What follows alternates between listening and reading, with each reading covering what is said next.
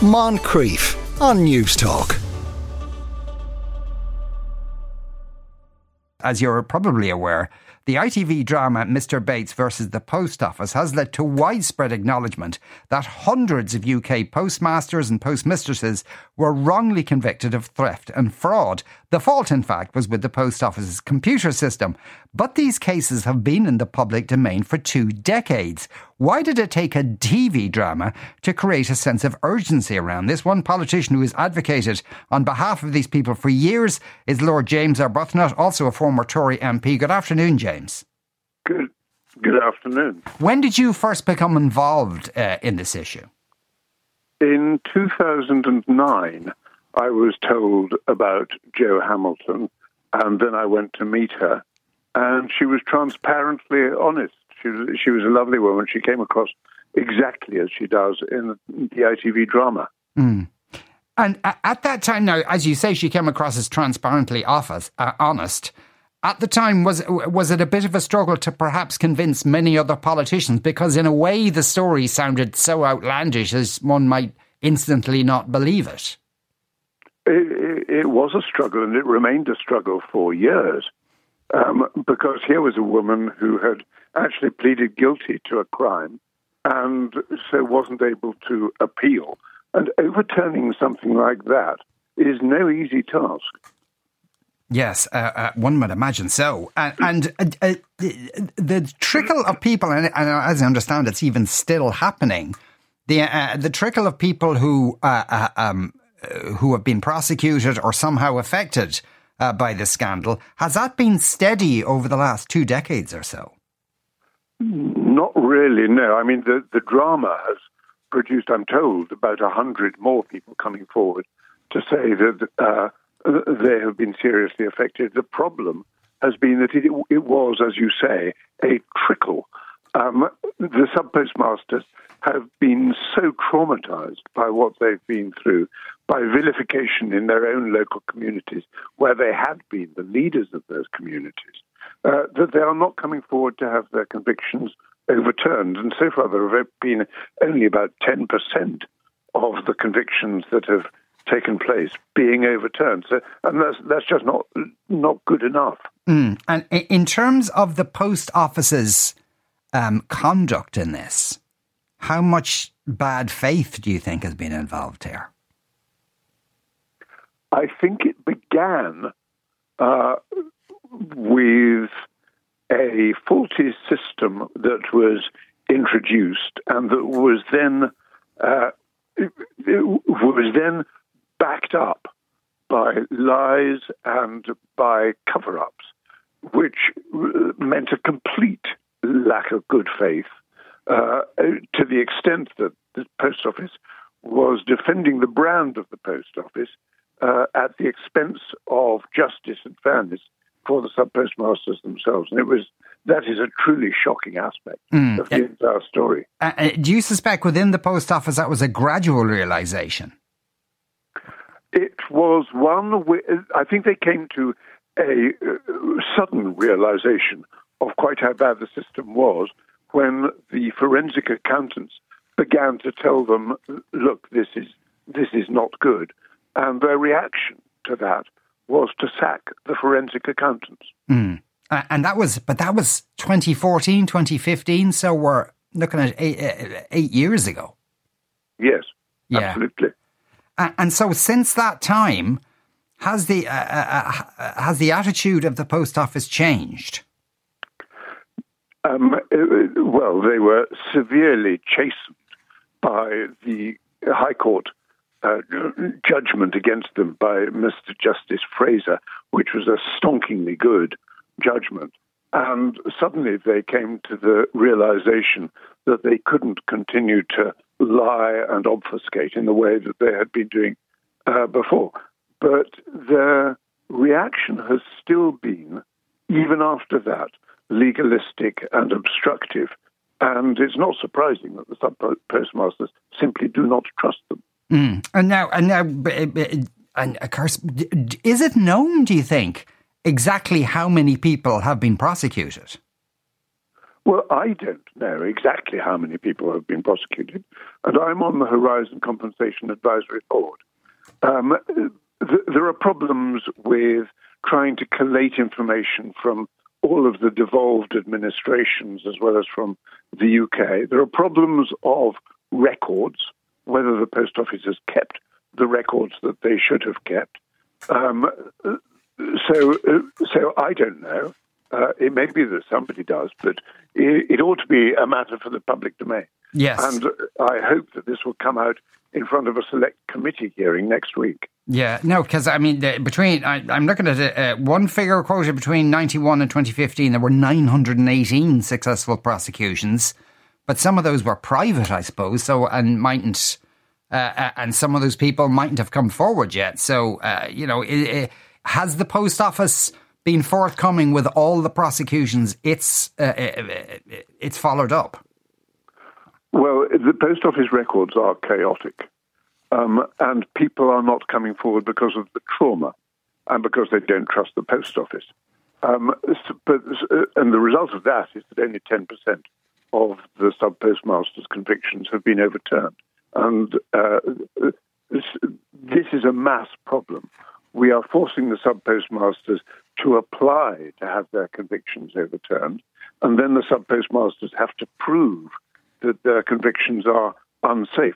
Whereas you would have thought that, given all the the um, bad behaviour of post office investigators, it's obvious that they almost certainly were unsafe. Mm. And uh, that's the. I mean, I think one court said that that the post office uh, was subverting the integrity of the criminal justice system, which is, I understand it, a very rare judgment. Uh, yes. Uh, uh to, to come out with that kind of thing. The, uh, uh, are, is there a list of individuals you think, um, you know, who need to answer for this? Now, we, we it is being reported today that the former post office boss, Paula Vennells, has, has decided to hand back her CBE. Uh, uh, are there many other people, do you think, who need to be grilled a bit about this? Oh, definitely.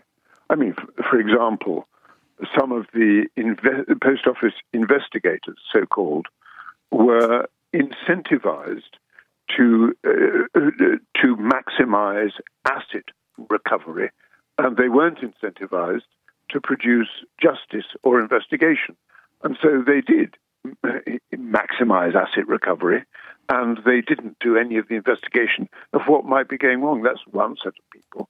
Another set of people is the lawyers who were advising uh, the post office not to disclose documents about bugs and things like that that the post office simply should have disclosed.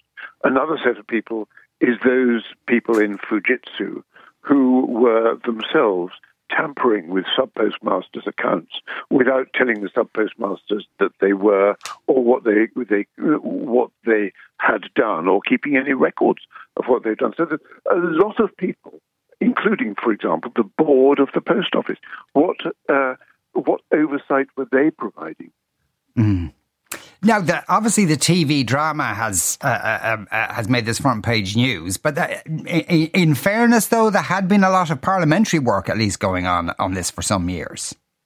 There had been, but it was being rebuffed by the government. A number of different governments were saying, frightfully sorry, this is an arm's length organisation. We're leaving all operational matters for the post office to decide. This was intensely frustrating. It was a repudiation of all of the responsibilities of ownership that the government had. And it was a shocking thing, but we we continued to fight on because uh, justice and fairness were on our side. Mm. Now, the, the, the the issue, as and you alluded to it already, about people having their uh, their convictions reversed and they have to appeal, uh, they have to make an application to have that happen. There has been some talk about perhaps changing the law so that there can be kind of a, a mass exoneration of this group of people. Yes, there are difficulties with that, and I recognize what they are. Um, if the legislature decides to start overturning decisions of judges, that is a potentially slippery slope. And mm. we don't want to end up like Russia. But uh, I think those difficulties can be overcome uh, it, we haven't worked out precisely how to do that yet, but there are discussions going on between the Justice Secretary and the judges and the MPs and the Compensation Advisory Board as to precisely how we do that. I think it can be done, but it's not an easy an easy task. This is though a mass miscarriage of justice, and it requires a mass solution. Yeah. And in terms of financial compensation, I mean, as you understand, there have been some settlements, but it, I, I, assume it's nowhere near what the, the people involved in this feel it should be. That's right. Uh, uh, it is too slow. And we need to have perhaps a rough and ready but generous compensation tariff that gives people something so that we can actually put this out of put this behind us as quickly as we possibly can. Some people have had interim payments. Uh, maybe we need to increase those interim payments, but maybe the better solution will be to get the compensation paid as quickly as we possibly can without too much bureaucracy and paperwork, which is what is holding it up at the moment. Mm. There are, I mean, obviously, uh, uh, people will be aware there was one particularly tragic case where someone took their life, but I, I assume there are other people who have died since this started and who died with that stain still on their character. I think we know of four people who took their own lives. I oh my gosh! Really? Suspect, suspect, suspect there may be a fifth. Sixty people have died, some with their convictions still in place uh, most, almost all without the full compensation that they're entitled to. And some people will have simply uh, gone into a decline, possibly drunk themselves to death mm. uh, because of the awfulness of all of this. But uh, that's what that's what underlines the need for urgency in sorting this out. Yeah. Do you foresee at some point that there might be criminal convictions on the back of this? Well, I, I think there should be.